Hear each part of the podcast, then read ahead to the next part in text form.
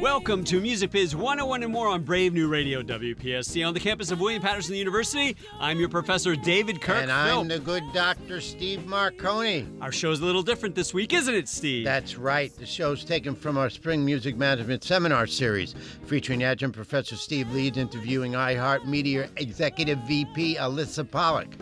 We hear them talk about how iHeart helped break Taylor Swift's album 1989 nationally. and more, but we don't want to give it all away. Listen hard because there's some great stuff here. Don't you agree, my co host with the Mo host? Whatever you say. Be sure to go to musicbiz101wp.com to sign up for a newsletter, read about current events in the music industry, and learn more about our podcast. Yes, our podcast is available on Stitcher Radio. You can download Stitcher for free on your iOS or Android device. Stick around and listen to this insightful interview. Then come back next week at 8 p.m. for another great Music Biz 101 and More radio show. Free advice about the music industry every Wednesday night at 8 o'clock. Take it away, Steve Leeds.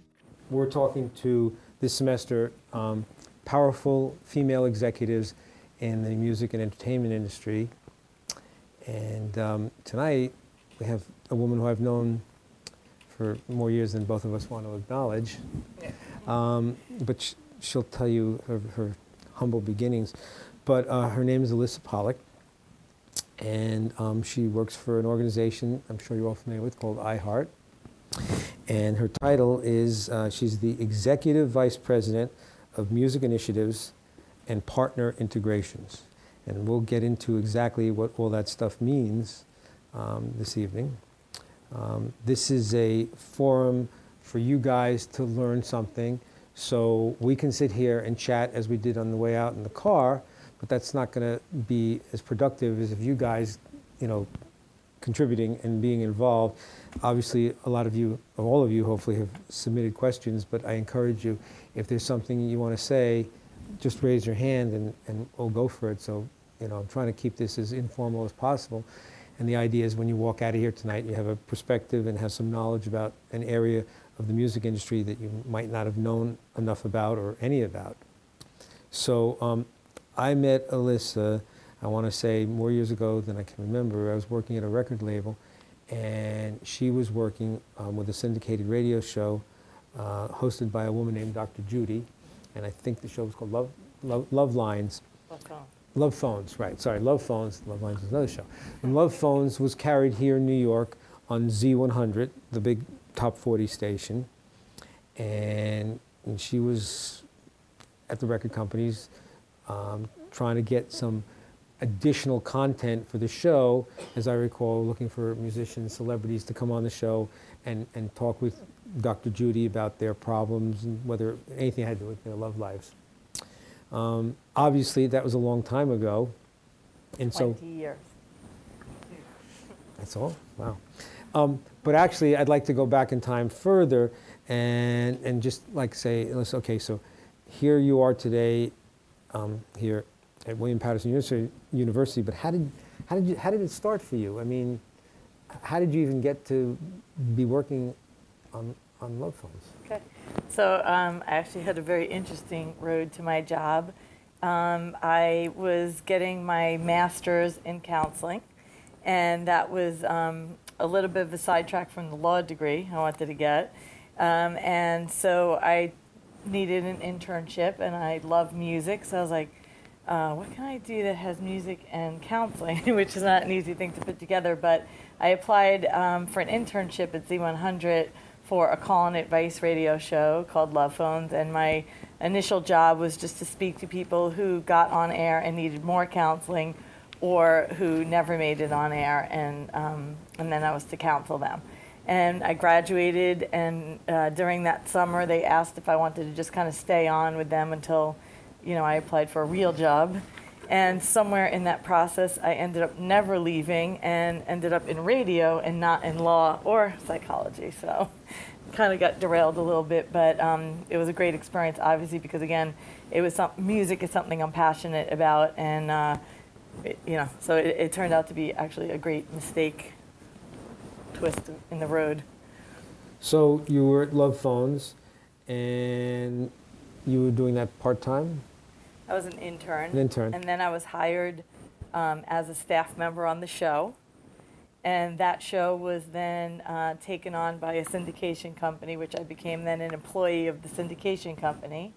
And that syndication company was eventually purchased by a company that became Clear Channel, which just became iHeart. So actually, from my internship at Z100, I've actually never had another real job with another company. I've actually been with the same company for the entire 20 years. Which is a very unique situation um, in the in the broadcast music entertainment industry to be spend your entire career in, in, in one in one corporate entity, even though it's morphed over the years. Um, so you, you, were offered a full-time job. What was your full-time job going to be? So my original full-time job was supposed to be affiliate relations, which is selling the radio shows to radio stations all over the country. And I was like, well, I'm not a salesperson. I can't do that, but I kind of needed a job and I had school loans, so I took it and I've been a salesperson for 20 years. When you say you selling radio shows, I mean, so you'd call up a radio station and say, "Do you want to buy this?" It's, I mean, it's a little more complex than that. But what were some of the tools that you had access to that might have made a programmer say they might be interested in a particular program you had? Well, my joke is it was my psychology degree because I was able to get along with a lot of people. But um, really, just it, it, it, for me, it was always about I had to believe in the show or the service I was selling and just be passionate about it. So you know, we had one sheets and your standard marketing tools, but really it was selling on the belief of you know the show and something I really was happy to put my name behind, and I never actually did sell any of the things I didn't believe in. So it kind of worked out good because establishing credibility with the people that I was talking to, I think, was a very important thing for me in my career. So while you were there, you met a, fellow um, named Rich Meyer, mm-hmm. and Rich is one of these brainiacs who sees things and and The develops things. Yeah, he's the mad scientist in the laboratory. And he was messing around with some technology and some ideas, and he came up with a thing um, that would allow people to monitor what a radio station was doing in any given market in the United States. And if I'm not mistaken, that he originally, I think it was called, it was called MediaBase from the beginning. It was Monday morning replay, Monday morning replay. and then right. media base. MediaBase. And when I met Rich, um, it was a service that was on floppy disk, where we were monitoring, um, you know, once a week in 35 markets. And today we monitor 1,800 radio stations 24 hours a day, um, and it, it's really. So you guys way. might be scratching your heads and going, so monitoring a radio station and then putting on a floppy disk. What the hell? What, what, what is? uh, What's the value of that? Well, I can tell you that I was a promotion man, and my job was to get airplay at the radio stations.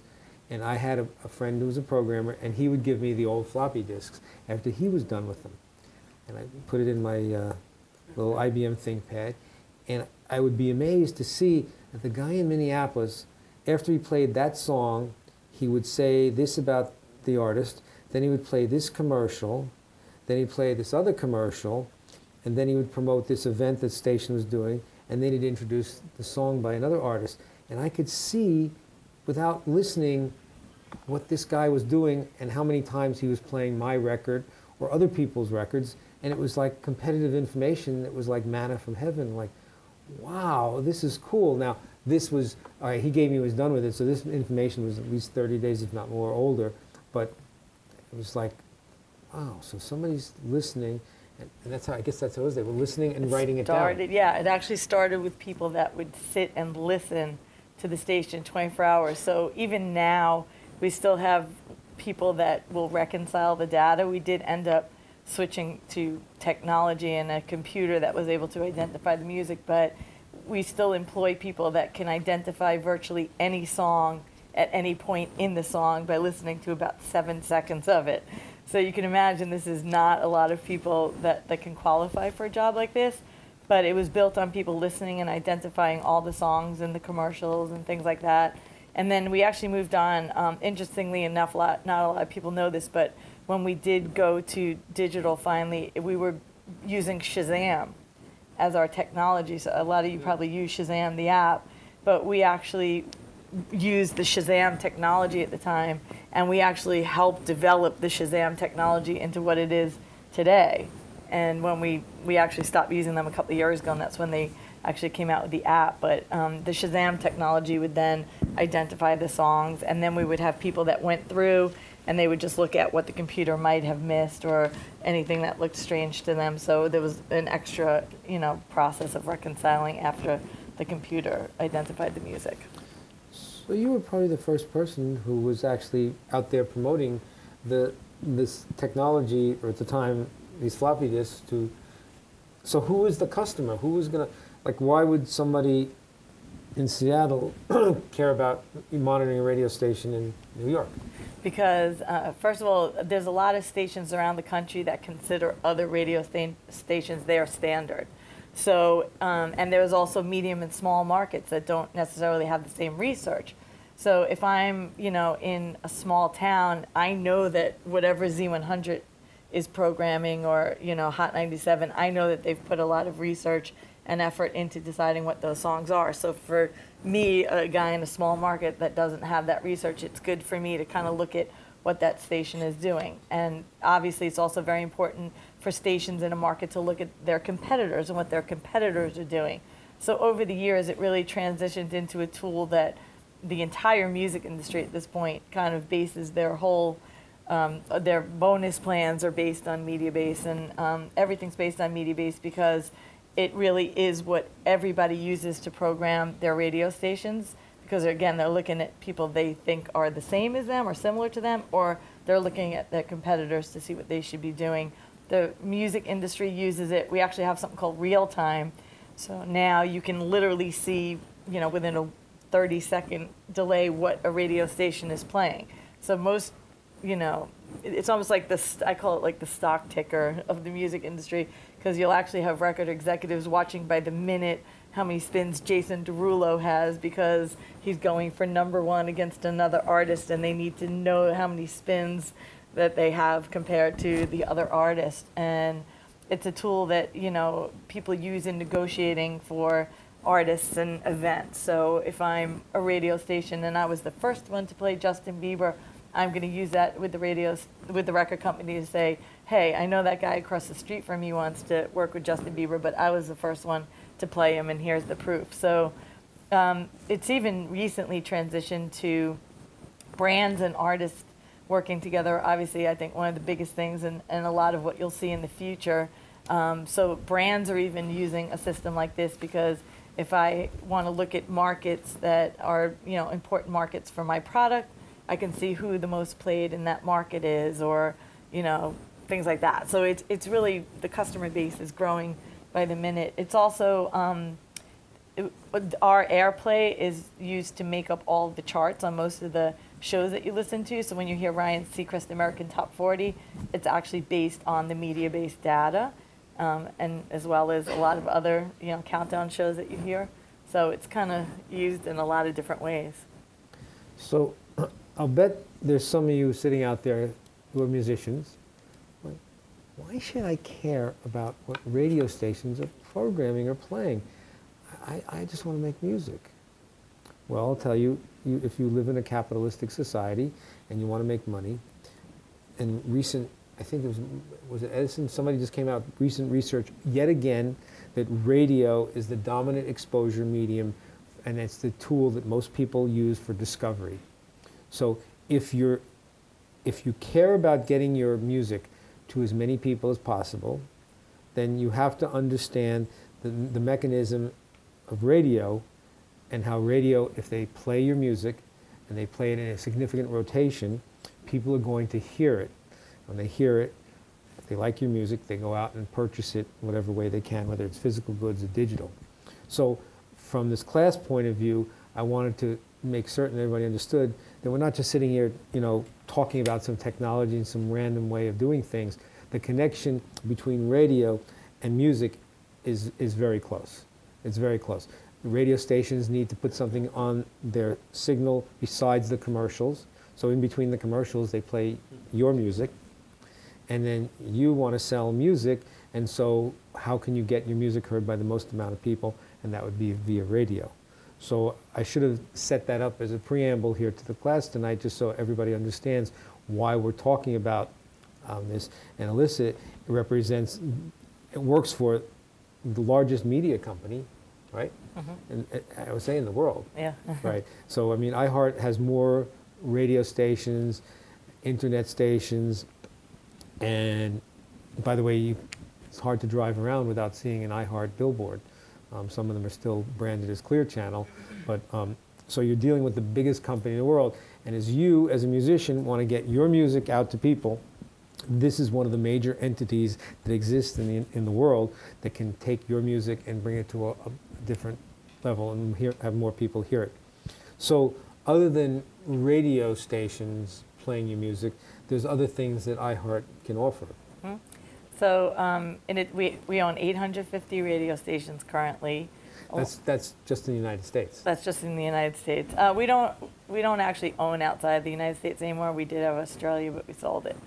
Um, so it is 850 in the United States. Um, we have the corresponding websites to that, but we also have the iHeartRadio app, which I hope everybody um, has seen.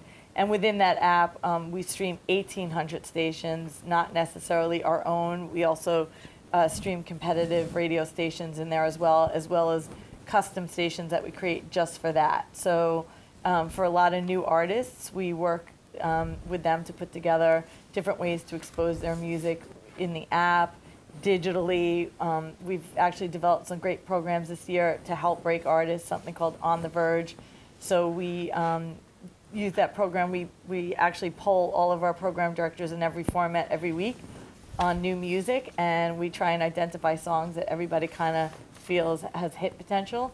And then we put that into the On the Verge program, which is on-air exposure on the radio, but again, also digital and um, all of the platforms that we have. So it's it's pretty great exposure. But um, you know, we work with every format, every demo, and we do like to do something for every artist, not just you know the Katy Perrys and the the obvious big artists. I think there's something we could do for virtually anybody because we are reaching. We actually have pretty much 100% U.S. coverage, so we actually do want to make sure that we're appealing to the taste of everybody.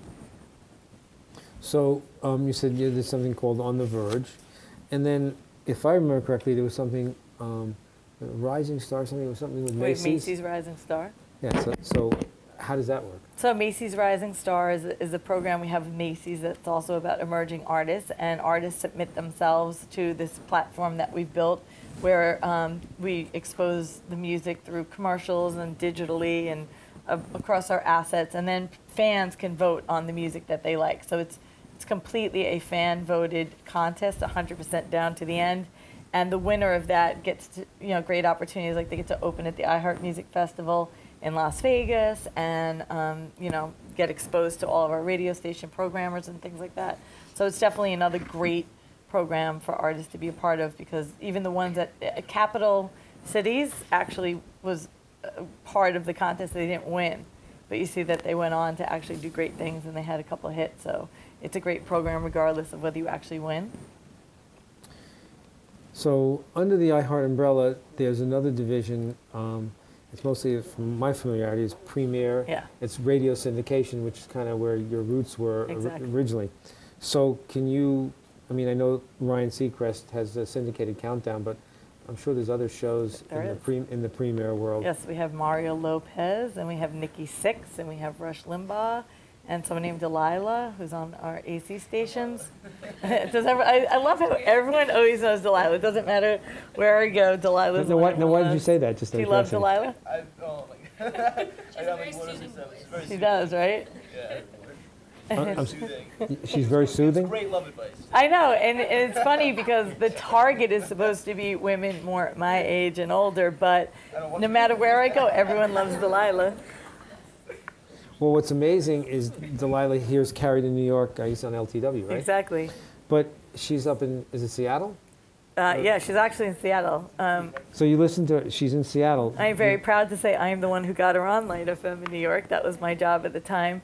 Um, but you know, so Premiere Radio is actually the syndication arm of iHeart, and even though we're owned by iHeart and we work with iHeart, it's only 30% of our business. So again, we're doing business with every other radio broadcaster. So Premiere Radio actually works with 6,000 radio stations and we work with 101 countries. So you can hear Ryan Seacrest on army bases in the middle of Africa and all over the world. So basically, the premise of the Premiere Division is that we offer out content that you know stations normally couldn't do on their own, and in exchange, they'll give us commercial time on the radio station. And with that, we'll build a radio network that we monetize. So we can go back to Macy's, let's say, and say, hey, we've got this Ryan Seacrest countdown. It's on 300 radio stations would you like to buy a spot on all of those radio stations in one shot? So it's it's a very successful model, you know, and we do have, you know, a ton of services. There's shows, but there's also again media bases under that umbrella, and we have a lot of other research and production libraries and all kinds of different things that fall under that umbrella. I just, I mean, it was fascinating. You think about it. Clear Channel is almost like a national radio station. I mean, most Americans are not familiar with that model because, like for example, in England you have the BBC, right. and so wherever you go in England, you can hear the same radio station. Mm. But in in America, till you guys really started, I mean, so there's a syndicated morning show right. that is heard in. So Elvis Duran, who you guys are probably familiar with, he's like on about 80 radio stations right now. And, and then followed by Ryan Seacrest, which is 160 radio stations, I want to say. So, you know, there are definitely more than ever.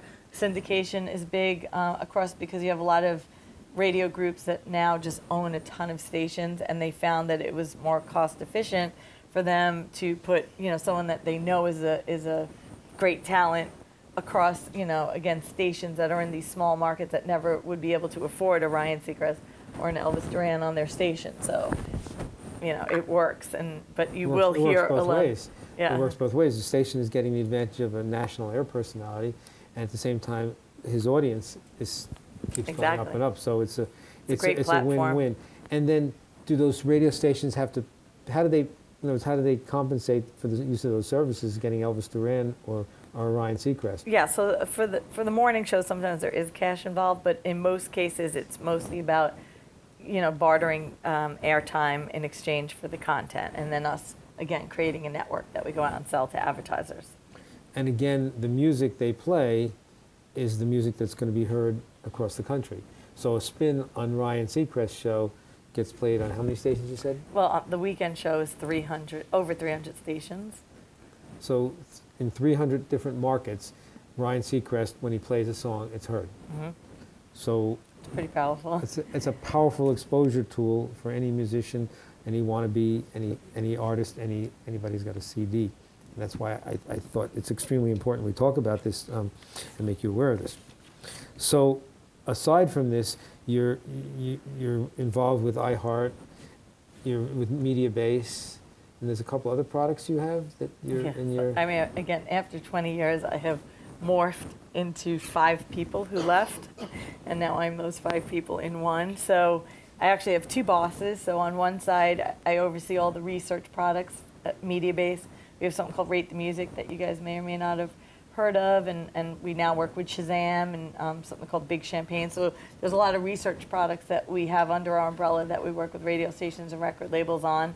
And then on the other side, under my other boss, I do artist relations for Premiere and iHeart. So that's the iHeart Music Festival, or you know, J Lo has a new album coming out, so we'll work with her record label to come up with things that you know. A great example we just did was um, Taylor Swift when she came out with her new album. So we had her for the first time ever co-host Ryan Seacrest's morning show, but we also had her do Elvis Duran, and you know we have someone named Kane and John Jay and Rich, and so she literally took over every top 40 uh, show that we have, and also um, Mario Lopez. So she did a million shows in one day. So for that entire week, it was Taylor Swift hosting all of our shows, and that was a huge. We'd never done that before, and we did it with Diet Coke, which was great because we were able to tie in an advertiser, which is something we obviously try and do more and more now. So it was really an incredible big look for her, and then we.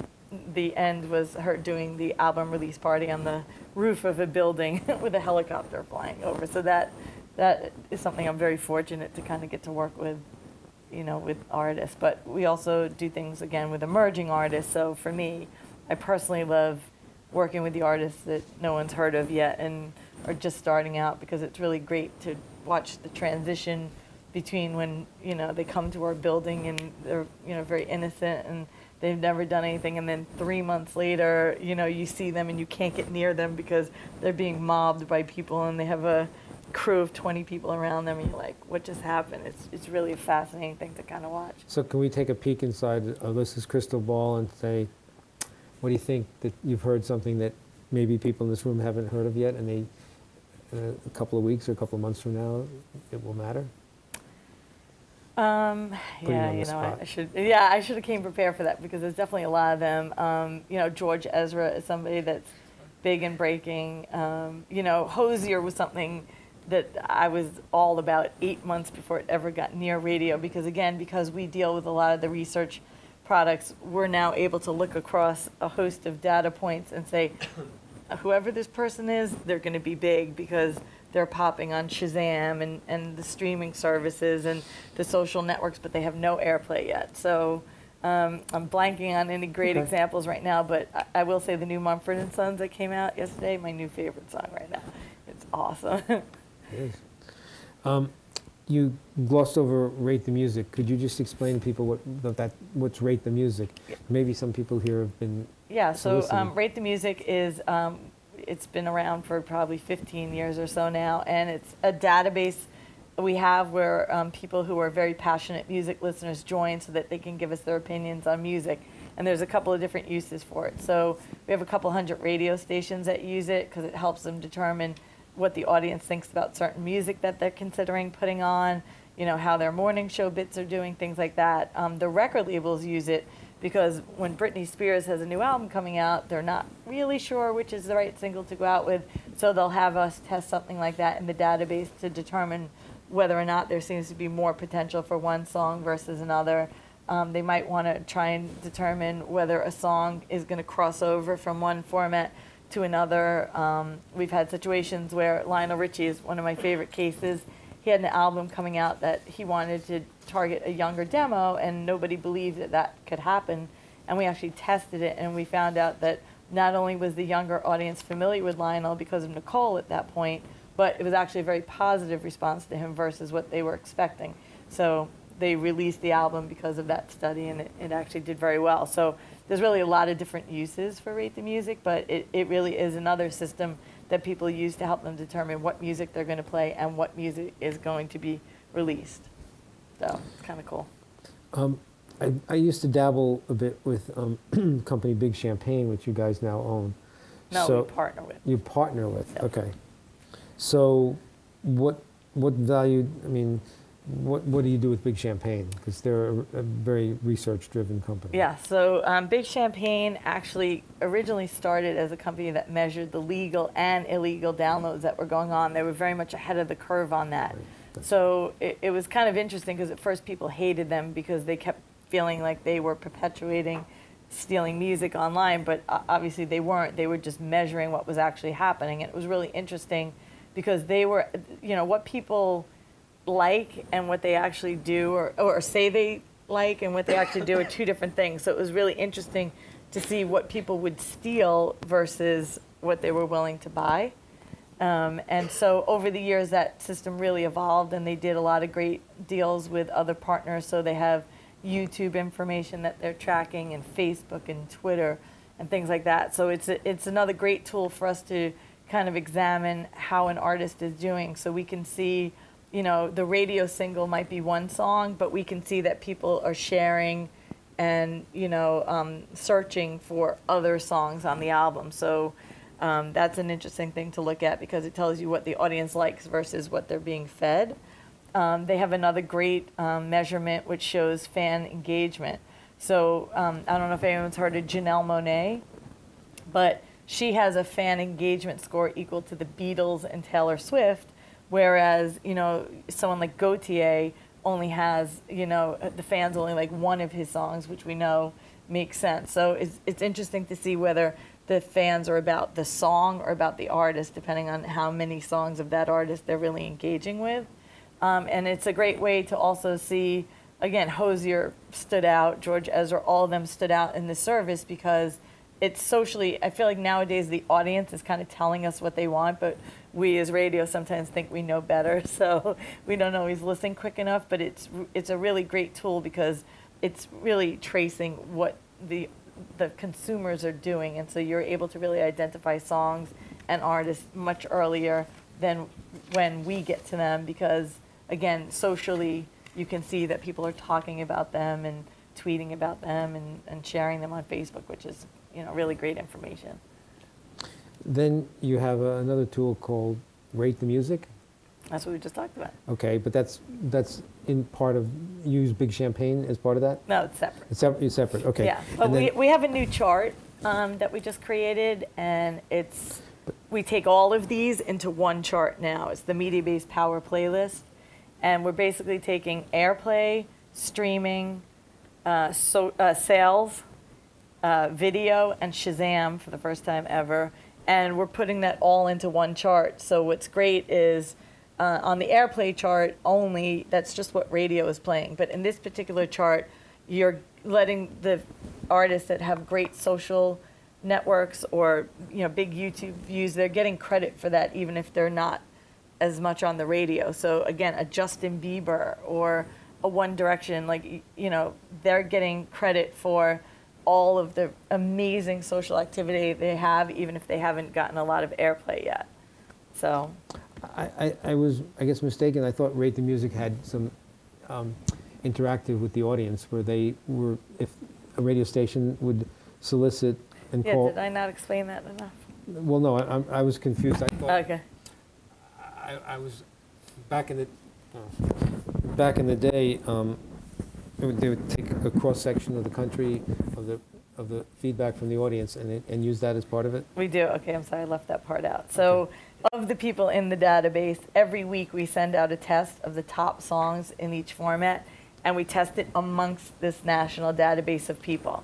And then those scores are something that are seen within Mediabase, so the programmers can use that again as a gauge. It's um, it's much more of a predictive tool because again, Mediabase is just measuring what's happening, whereas Rate the Music and Big Champagne and Shazam are actually kind of more predictive services because Rate the Music is very passionate audience that are voting on this music. So typically it's about four to six weeks ahead of the curve on regular radio research. So a lot of times, again, you're getting earlier passionate scores on these songs before they're, you know, it's, it's catching up on the airplay side. Any of you get a phone call ever from a, a radio station or research company asking for your opinions on music? No. No. This is an online tool that we also have something Right. called critical mass media, which Right. calls people on the phone and asks them, Right. you know, what their opinions are on music. Um, what about was the other? Uh, it's M score. M-Score. So M-Score is a tool, um, it's the first ever tool that actually shows the consumer behavior without them saying it. So we're measuring the actual behavior versus their opinion and what they're telling us they're doing. So um, are you guys familiar with the uh, PPM, the personal people meter in Arbitron by chance, which is now Nielsen? Um, so you, you, there's you, you've not heard of it? no.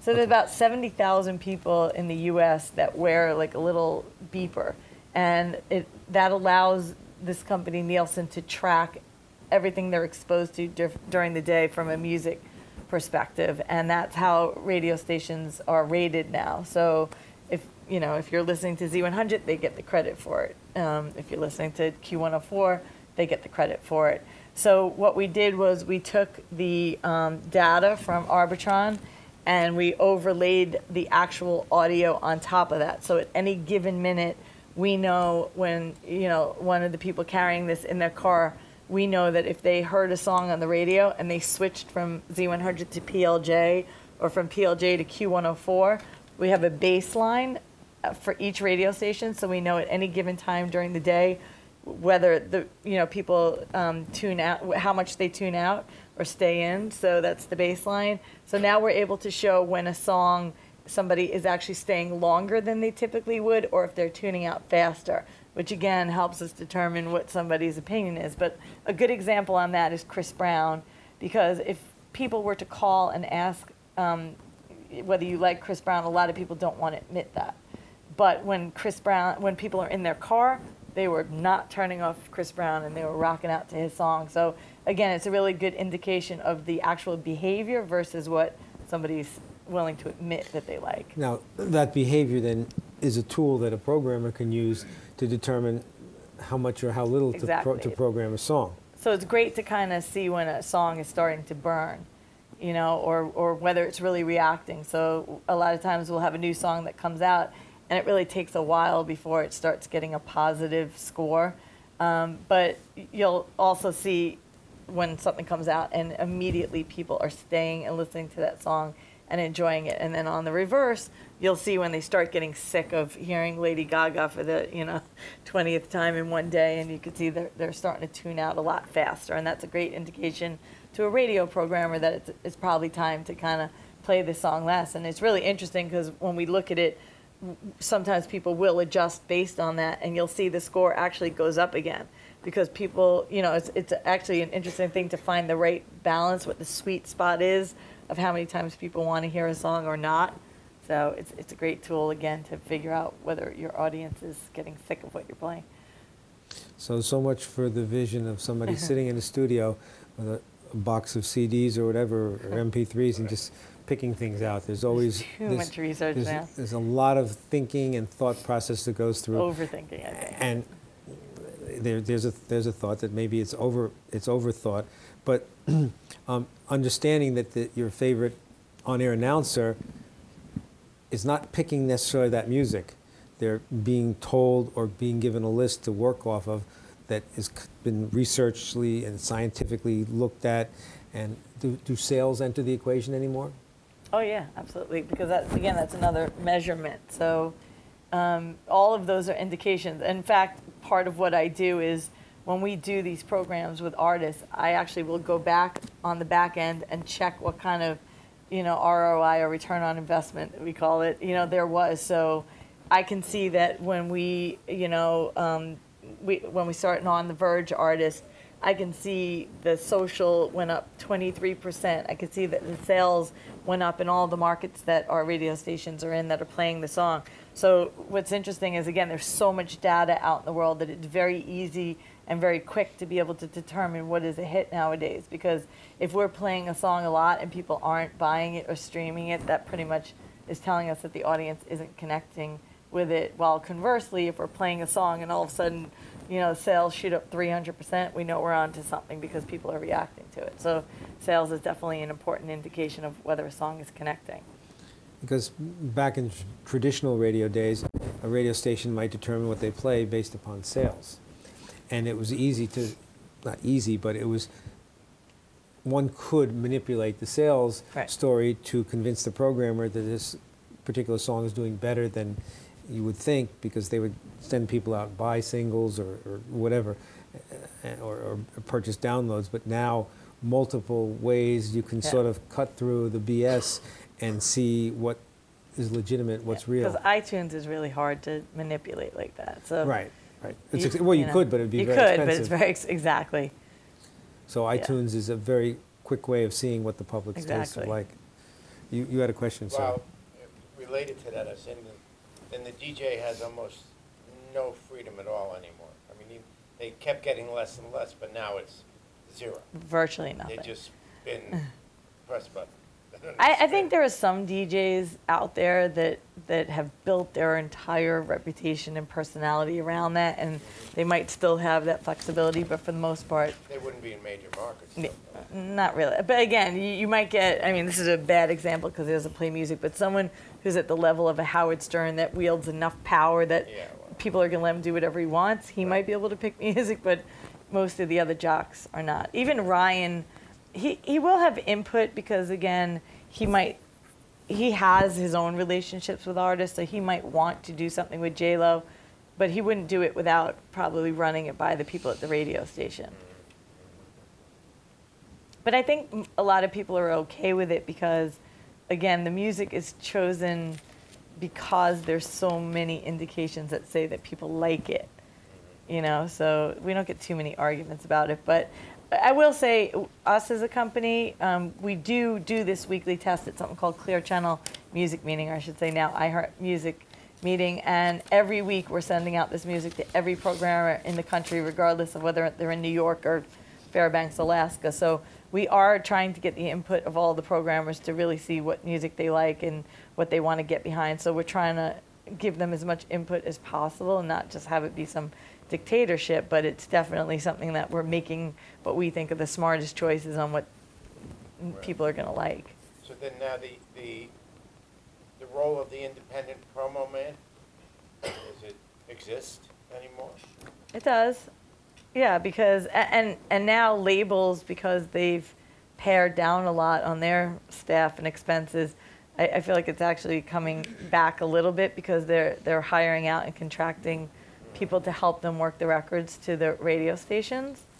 Um, and so there's always been that relationship of, you know, making the you know the connecting the artist and the radio station and trying to do things that benefit all parties. It doesn't always work out that way, but that's the hope. You know. There's, there's also a lot of small independent labels that um, still want to be competitive, and so they'll employ the outsour- outsourced services to get their music at least heard or get the feedback from the programmers to know what the next step I mean, might the be. great thing is the internet has very much, I think, leveled the playing field because there's a lot of artists like Adele, you know, that, that came from independent labels in London, in the UK, and they did eventually partner with a major label at some point just to help them from a manpower perspective. But people are discovering music all the time in different places. So it's not like only the major label songs that they're pushing are the ones that, and that's what I was kind of saying earlier about looking at who's really, who the audience is really responding to, because uh, you know a lot of these artists have huge followings online, you know, and on streaming services and YouTube, and they they don't even have a record label. They have a independent label. Or they've never been you know heard by the mainstream yet, but you can get your music out there, and if it's a hit, it, you have a chance to kind of expose it. The one thing you can say about Alissa is she's very passionate about what she believes in, and her passion uh, bleeds over to other areas of the entertainment industry, and she's involved in quite a few um, charitable endeavors. Um, just wondered maybe you could touch on a few of them because I know you're on a couple of boards. Yeah. Okay. Um, I, you know, I, I look at her in awe and I go, she does this, this, and this. She's involved in this and this. She's always answers her own phone nine times out of ten, and Uh-huh. yet she, you know, the the one thing that is her signature event every year, um, is coming up soon. Um, it's it benefits the city of Hope. Um, Should I give is- the whole background on this? Absolutely. Okay, so uh, I, I'm actually on three charity boards and at least three other committees. I'm very charity driven. Um, the first one was something called City of Hope, uh, which is a research cancer and treatment facility in um, Los Angeles. And the real reason I was invited to be on the committee originally is because somebody wanted me to hopefully get my company to buy a table. And um, this was many years ago, and I walked in the room, and it was pretty much the president of every record label and myself, and I was nowhere near them in title or salary or power. And I was like, ooh, I'm not really sure how I'm going to keep up with this group. I was very nervous and intimidated, and so uh, the first day they didn't even recognize that I was in the room. They forgot I was even there, and so I went back to work that day, and I was like, oh boy, I don't know what I'm going to do. These guys are going to really, you know, show up with some great stuff next week. I better get creative, and so. I spent that whole week trying to figure out ways, uh, you know, different things I could do. So I ended up getting Barry Manilow to donate tickets to meet and greets, which raised like 50 grand. And then I was in the kitchen and I ran into a salesperson and she's like, hey, uh, you know, um, Chevy's trying to get the new Escalade into a music video. And I was like, okay, will they donate an Escalade to my charity and I'll try and get one of these presidents to put it in a video? And they're like, yeah. So by the time I got back to the meeting the next week, nobody in the room had done anything and I had, you know, probably raised three hundred thousand dollars by doing just, you know, random things, and it was a great lesson because, you know, again, they didn't acknowledge me, and they were like, went around the room, and they were like, okay, that's the end of the meeting. I'm like, excuse me, sir, you know, um, I have, and and they were like, who is this girl? But the, the greatest lesson of all was it, it, you don't have to be, you know, you don't have to write a personal check for fifty thousand dollars. It's about creativity and about passion and figuring out. So within my own job, I actually I, oh, I forgot. I left out the most important part. I decided I was going to throw a wine tasting dinner, even though I don't really drink and I've never thrown an event.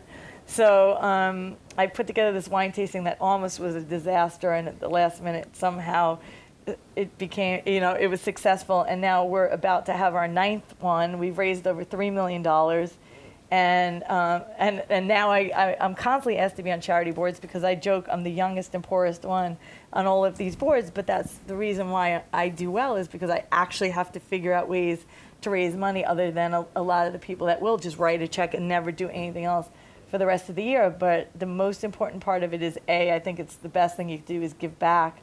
But even from a professional standpoint, it's allowed me to make relationships with people that probably would never have answered my phone call, you know, during any of those times. But you know, But they do now. they do, and and it, and it's been great. And um, I so the other one is Musicians on Call, which is a program where musicians go to the bedsides of patients Oh, wait a and minute, play before you do that, but so, the- Okay, talk, talk about the wine dinner. I mean, So the wine dinner. So we started with um, we prayed for 300 people. We got kind of close the first year. Um, now we're over 500 every year. We kind of can't even fit people in anymore, um, and it's really become probably one of the best attended events in the music industry.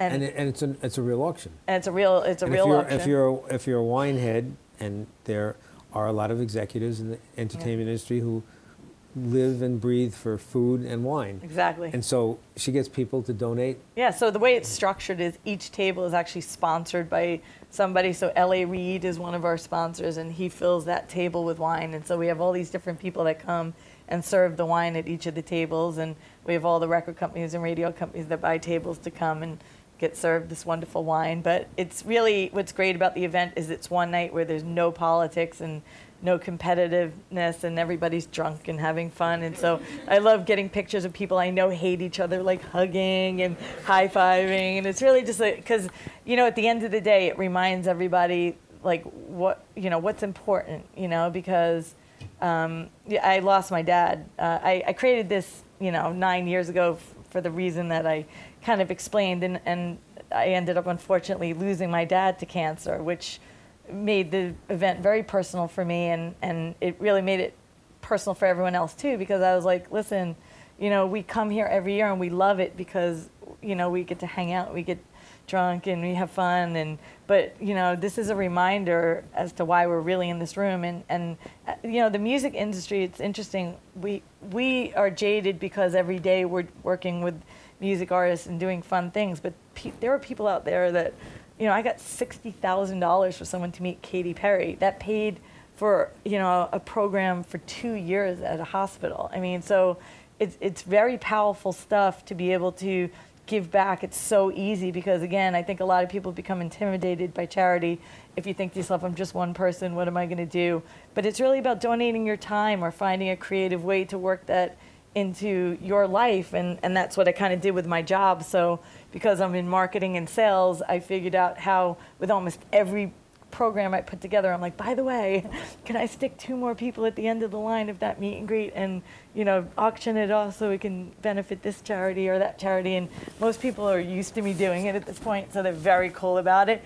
But we've raised millions just by sticking two people at the back of a meet and greet line that 300 people are at anyway, you know, so it's, it's really been one of the best things um, I've done, and hopefully it'll be my legacy. I think it's far more important than anything I've ever done. But uh, the musicians on call. So what I was gonna say is I, I lost my dad. So what I did was I actually started a program with one of my charities, Musicians on Call, and launched a music program at City of Hope. So it becomes more and more personal to me, you know, as we go because I think charity is very it is very personal at the end of the day right but i think it's a great thing for you guys as you develop your careers i think it's so important personally and professionally to just have that be something that you do because it's very rewarding and fulfilling but again if you're more but it also is a great networking thing if that's and, and I, personally i don't care what anyone's agenda is with charity if you're still doing good it, it's okay Anybody have any questions? Uh, We can go to some of the uh, questions you guys um, sent in. Um, uh, Sean Clark wanted to ask you what was the greatest challenge you had at iHeartRadio? Um, what has been your greatest? Okay, so I'm going to give the most honest answer ever for this room, which is staying relevant. We were just talking about this in the car. I've been with the same company for 20 years. It's been different ownership. Um, you know, I'm now 45 versus 25, and you know, just just staying relevant, staying. Um, you know, it, it's a very relationship-oriented business. So you know, again, continuing to keep those relationships intact, but also having to reprove myself every time there's a new boss or there's a new owner of the company. And you know, it's it's something that I, it's a blessing to be at the same company for 20 years, but also again, it, it's you always have to make sure that you're evolving and changing and, and making sure that, that your job is still needed on the on the payroll. So. I, I, I suppose I'd be derelict if I didn't bring up the obligatory question. So, um, it's a very male-dominated industry. Um, there's a lot of chauvinism, obviously, and I wondered how you, as a little pipsqueak at 25 years old, 20 years ago, what what speed bumps or impediments might have you run into, and how do you handle things like that? Because I'm sure there's a lot of um, female students here who would like to get involved, but they probably want to know what what challenges, opportunities they're going to face. I think it's it's it's a hard question, but I personally never allowed or thought about being a woman as something that held me back, and so I was I knew that you know there was it something that helped you. I, you know what? I think yes. I think it helps, and it's also a challenge. Um, I think it helps because you know I can be on the phone with somebody and be like, "Oh my God, I love you," and there's no way a guy would say that to another guy. So just the way I can talk to men, you know, again, not, and I don't mean in a flirty way, but just you could just say things as a girl that a guy would not say. I think being girls are sometimes more compassionate or more easily uh, we communicate better sometimes, and so you know, I've actually mediated guys talking to guys. I'm like, you know, Tommy feels like you're not really supporting him, and you know, and so so I think from that perspective, it's actually been obviously very good to be a girl. But on the other hand, um, you know, you do deal with what you would think you would deal with in a very male-oriented business. But I think it's very important as a woman to to present yourself as a professional, to make sure that, you know, I always felt like, regardless of what anyone else wanted to say or do, what was important was how I presented myself. And I always made sure that I was never using a woman, you know, being a woman in an inappropriate way or in a flirty way. I just would ignore, you know, I, I would just kind of handle myself. And I think that with men, um, in my experience, if you just showed them that you were serious and you you know had something important to say, they the, the teasing or anything that you ran into kind of stopped. So I just never allowed it to be an issue for me. I just kind of powered through it, and if somebody was truly inappropriate, which didn't happen too much, I would just address it directly and just say, hey, this is I'm not comfortable with this. And again, normally I was okay. So, I mean. Okay, great. That's great. Thank you. Yeah. Um, back to the questions, uh, Giancarlo uh, said, uh, when you're booking an artist for a radio station, what are some of the main things you look for, and how does the dynamic of a record company come into play? So we look for a lot of things. Um, one is again how well we think the audience is going to respond to that particular artist and what kind of draw they're going to have. Um, the second thing is how easy are they to work with because nowadays it's it's unbelievable how difficult it could be. So I don't think the artists actually realize how much we do factor this in, but a lot of times if I'm familiar with an artist or their manager or their record label and I know it's going to be difficult and I know it's just as easy for me to book somebody else who's great to work with, I'm going to go with who's easier to work with. Um, sometimes it's a financial thing. Um, if we only have a certain budget, we can only afford a certain level artist, then that obviously comes into play. Um, and last but certainly not least for me is how good of a partner that artist has been to us, you know, because we've had a lot of people that are great, great partners to us, and then their next song isn't the smash that the last one was. and I think you know in those cases, it's we try and give them the benefit of the doubt because they've really been a good partner. So I think it really becomes a two-way street. Um, Joe, I'll ask a couple of interesting questions. This one, um, what are the advantages and disadvantages of working in such a fast-paced industry? Uh, okay, so the advantages are um, that it's fun. Um, it's it's always changing. It's always unique. Again, it's 20 years, and I'm not bored, and I still look forward every day to going to work. I love what I do. I think that's the greatest blessing ever because I'm at work more than I'm at home. so you know, to really enjoy what I do is definitely a blessing, and that's because it's always evolving and, and changing, and we're doing new things. But again, it's very difficult. The challenge would be again, I work. You know, these are very big companies, and you know they're constantly looking to cut costs or do things differently. And so, you know, it's you're always worried about, you know, how how, how long you have before you could potentially be cut. but you know, that's to me the biggest job, challenge. Job security. Job security, yeah. She also asked, uh, have you been part of the planning and production of the March 29th iHeartRadio Awards? I have. Actually, um, that our, all of our data was what helped determine who those nominees were. So we, we don't explain a lot on TV because you have about two seconds or you've got like one sentence that flashes. But it was very much data driven. We went through and really looked at who had the most airplay and who had the most, you know, sales and social, and there was a lot of things that went into that. So it was actually a very scientific um, way of coming up with who the nominees were. All right. Um, Mark wanted to know um, what lessons did you learn from Kraig Kitchin in the early days? And in what really? Way, did somebody ask that? Yep. And in what ways did Who he inspire Kraig and push Kitchin? you? I don't know. I just read about it. Oh, really? Oh, that's awesome. Um, it- what was the end of the so, question? the question was, how did you? What what lessons did you learn from Kraig in the early days, and what ways did he inspire or push you? integrity, integrity, integrity. Uh, we were talking on the way here that he kind of ruined my life because he was one of those bosses that he was just the greatest. And when he came to the office, we all floated on a cloud because he he I loved the way he did business. Um, he did the right thing, not the right thing for us. And he was very much relationship driven. He was about you know, really being loyal and respectful to the staff. And the greatest thing about him is, um, you know, I'm not, you know, I'm, I'm obviously on my best behavior now, but I'm definitely a unique personality. I come from Staten Island. My accent was way thicker back in the day. I've, I've practiced it.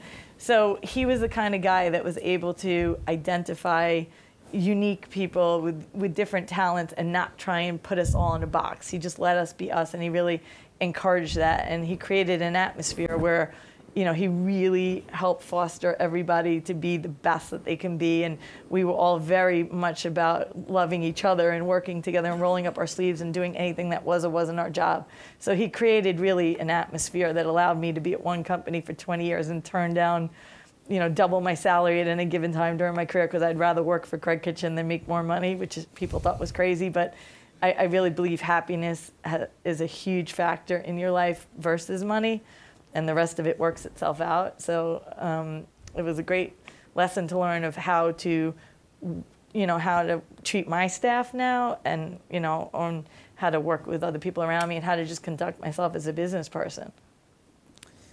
Here's another question that'll surprise you. Uh, asked by Michael, what specific qualities do you think Darren Davis saw in you that distinguished you from others? Okay, that's interesting.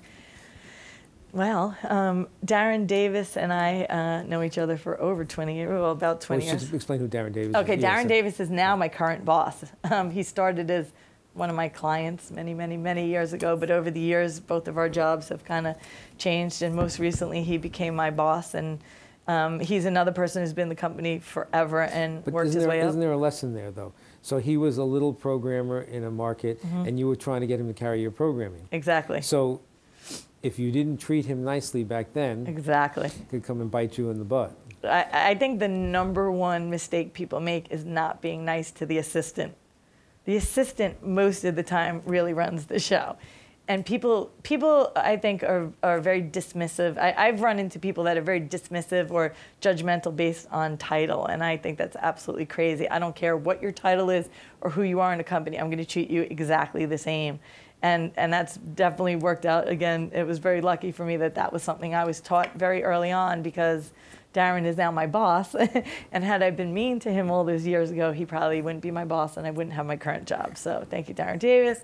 But um, again, um, I think for me, I've been fortunate that I am very unique and I am very relationship oriented, which has been probably the best strength in me having a long, good career because I, you know, I was nice to people and they were nice to me and we did good business. And again, over those years, we all grew up and people that, you know, I was an intern with now became, you know, the heads of companies. And because we were all good to each other and loyal, that ended up working in my favor. So Darren recognizes, you know, my relationships and, you know, my passion. I'm a little passionate about things and um, a little obsessive. So I think he recognized that. And I think loyalty is the key. I mean, I was loyal to Darren before he was my boss, and I think that was something that made him feel good about me working for him was knowing that I would be loyal. So I think what we've learned this evening is loyalty, honesty, and the one thing that runs through everything you said this evening, and I think everybody should understand that and take that to heart, um, or take it to iHeart, is, is the P word, your passion for everything. So I appreciate your passion of taking the time here and traveling through the rain and sitting in traffic and getting lost and all that and coming here tonight to uh, talk with the students here and, you know, giving them some solid, honest advice.